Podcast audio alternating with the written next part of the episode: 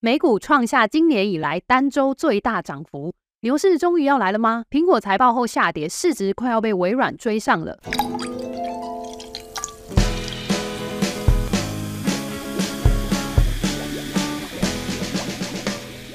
各位投资韭菜，你们好，欢迎收听周三居酒屋，我是 Cindy。今天的节目会从上周的美国联准会利率决议开始，然后还有非农数据，再看看几家最重要的美股企业财报。代表广告市场的谷歌，还有 Meta，还有云业务的三巨头亚马逊、谷歌跟微软这一次的表现又是如何呢？以及和个人电脑跟智慧型手机最相关的 AMD，还有苹果的财报。节目开始之前，还是要提醒各位注意交易的风险。我们的节目只是提供一般的建议哦，并没有考量到你的财务规划。在交易之前，请务必充分了解你所涉及的风险。那我们就开始今天的节目吧。如果你手上有美股部位的，上周一定是笑得合不拢嘴，因为单周上涨超过百分之五，创下了今年最好的单周上涨记录。周一到周三的走势啊，是因为前一个周末中东的冲突并没有进一步扩大。所以市场的避险情绪获得释放。周四开始，首先是美国联准会的利率决议如预期不加息，而且鲍威尔的发言也没有太鹰派，甚至还暗示加息要结束了。然后周五的非农就业数据受到汽车工人罢工的影响，终于出现低于预期的人数，失业率百分之三点九，也比预期的百分之三点八还要高，缓解了市场对强劲劳动力的担忧。所以这就是上周四、周五美股可以继续延续周一到周三的这个上涨的原因哦。而且上周啊，接近周末的时候，中东的冲突也没有进一步扩大，甚至美国外交官特地飞到黎巴嫩去会见他们的总理，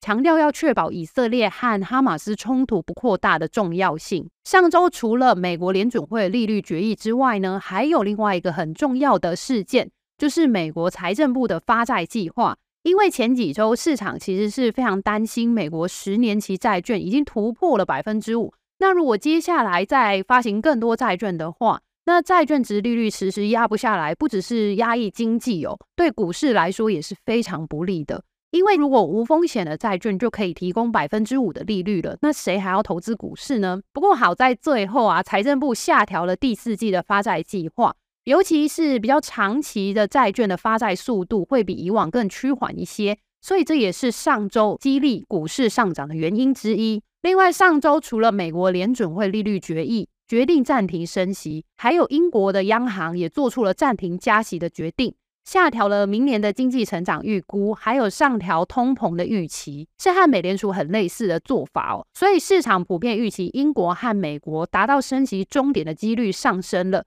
只是因为现在又有中东地区的地缘政治干扰，所以让油价的波动加大，就让之前稳定向下的通膨啊，就是有更多的不确定性。英国和美国两大央行会更倾向把利率维持在高位更长的一段时间，而且预估明年的经济会比今年更差。所以上周的上涨呢，我觉得还不能视为就是股市全体要进入牛市的讯号哦。我觉得可以暂时看作是从八月以来连续下跌了三个月之后的反弹，因为股市还没有反映明年可能会到来的经济衰退。不想错过短期股市反弹、做多全球股票指数的机会，那就赶快点击周三居酒屋专属的开户链接，享受 ACY 证券开户赠金的优惠。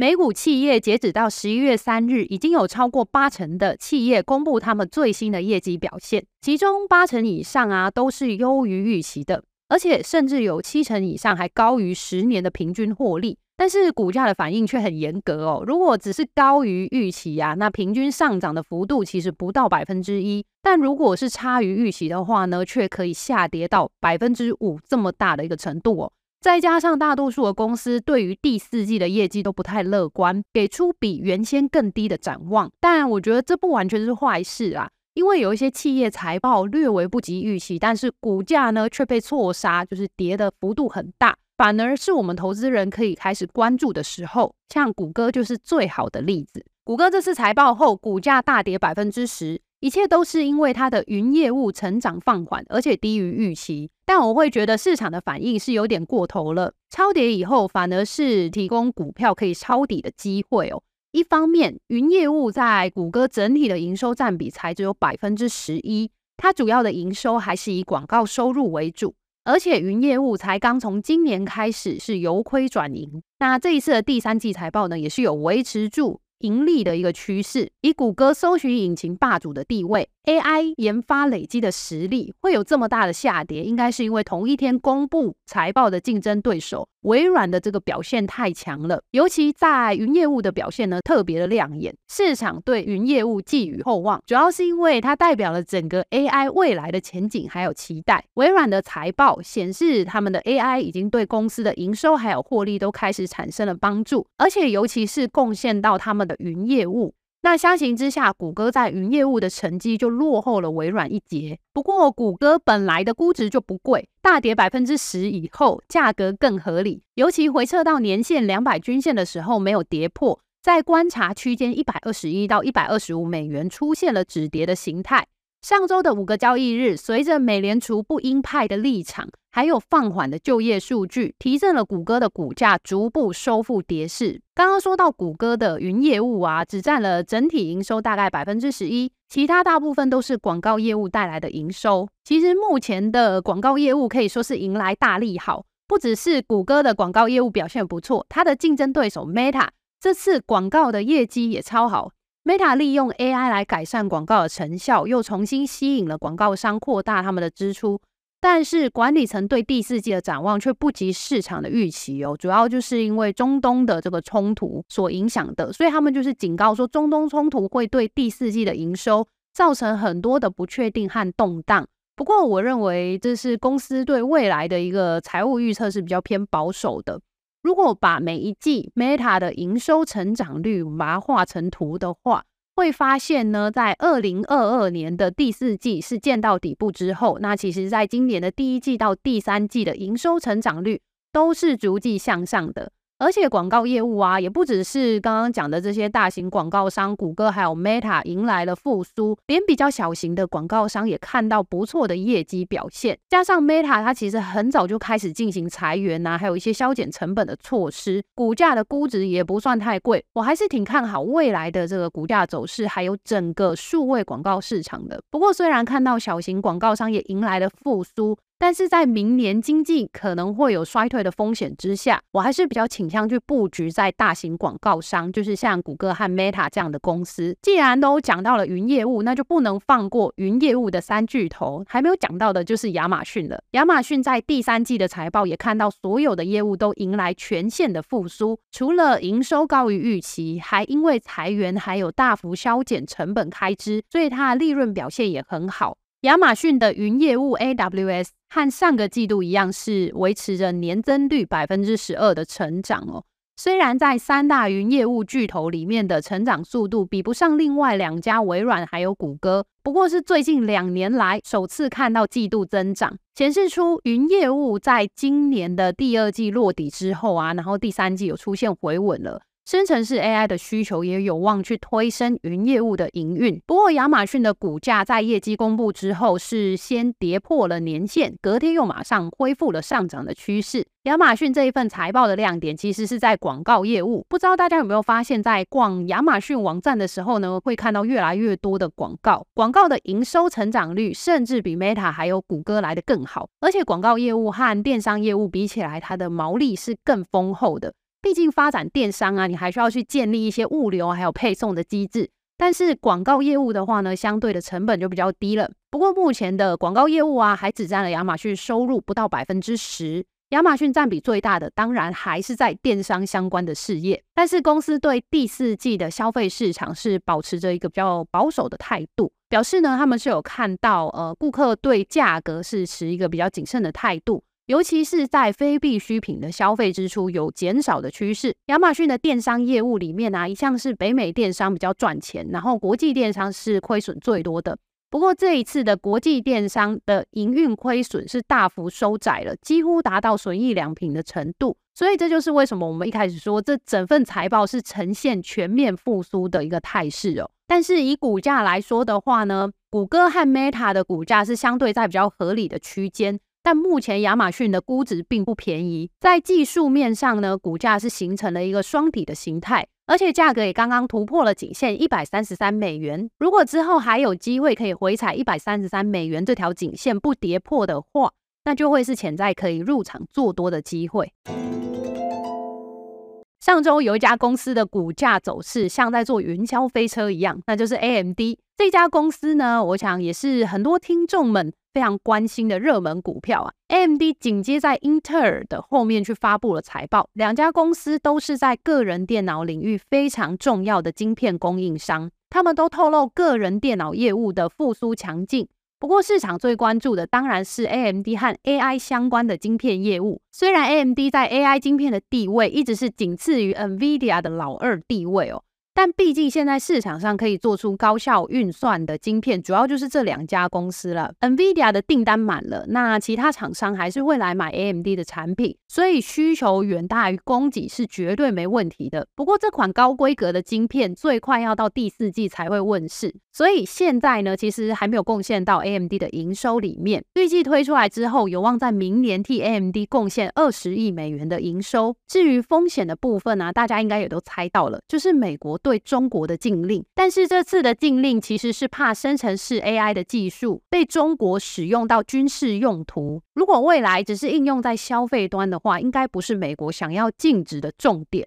所以我还是对 AMD 持比较乐观看待的态度。AMD 另外两块业务就是游戏和工业用的晶片哦，其实这一次的表现是比较不乐观的，营收都呈现衰退，但股价看起来好像不太在意这一件事情哦，就是大家还是把。重点都放在它跟 AI 相关的部门。AMD 财报公布之后呢，一开始盘后的股价还小幅下跌，但隔天就马上直接高开大涨了将近百分之十，所以我才会说它的股价就像坐云霄飞车一样曲折。AMD 和 NVIDIA 相比的优势就是它的股价估值是比较合理的，而且上周大涨之后啊，现在的技术形态也是处在一个乐观的价位。股价形态形成了双底，如果能够继续维持在仅限一百一十美元之上的话，那接下来 NVIDIA 会在十一月二十一日公布最新的财报，财报高几率也会展现出 AI 晶片的乐观业绩还有展望，那这样也有助于去推升 AMD 的股价一起有强劲的表现。个人电脑晶片已经见到复苏，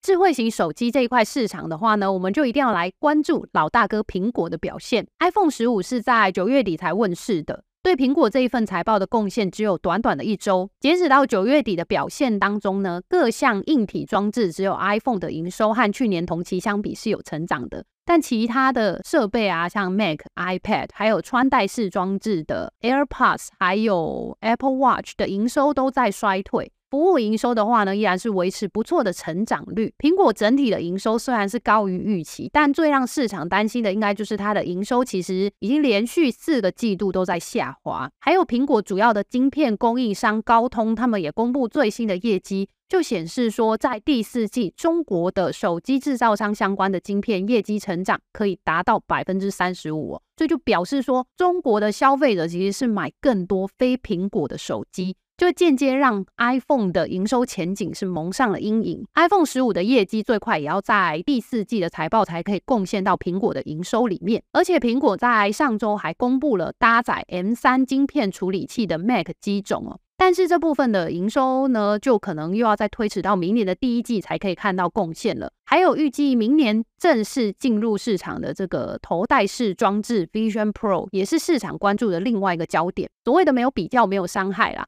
和 AMD 的产品一比的话呢，就会觉得，嗯，苹果推出的这些东西好像就比较没有想象空间，然后也是比较偏稳健的。在周五的股价表现呢，它也是逆势下跌的。因为上周五其实美股大盘其实是一个很乐观的上涨嘛，但是苹果其实就自己独自在下跌啊。那我们可以把苹果的股价呢，沿着它最近三次股价的高点连成一条下降的趋势线。其实现在的股价还在这一条下降趋势线里面哦，在股价还没有明确突破，然后反转下降趋势之前，再加上这一份财报其实是表现比较平淡的，我对于苹果的股价还是比较偏弱看待。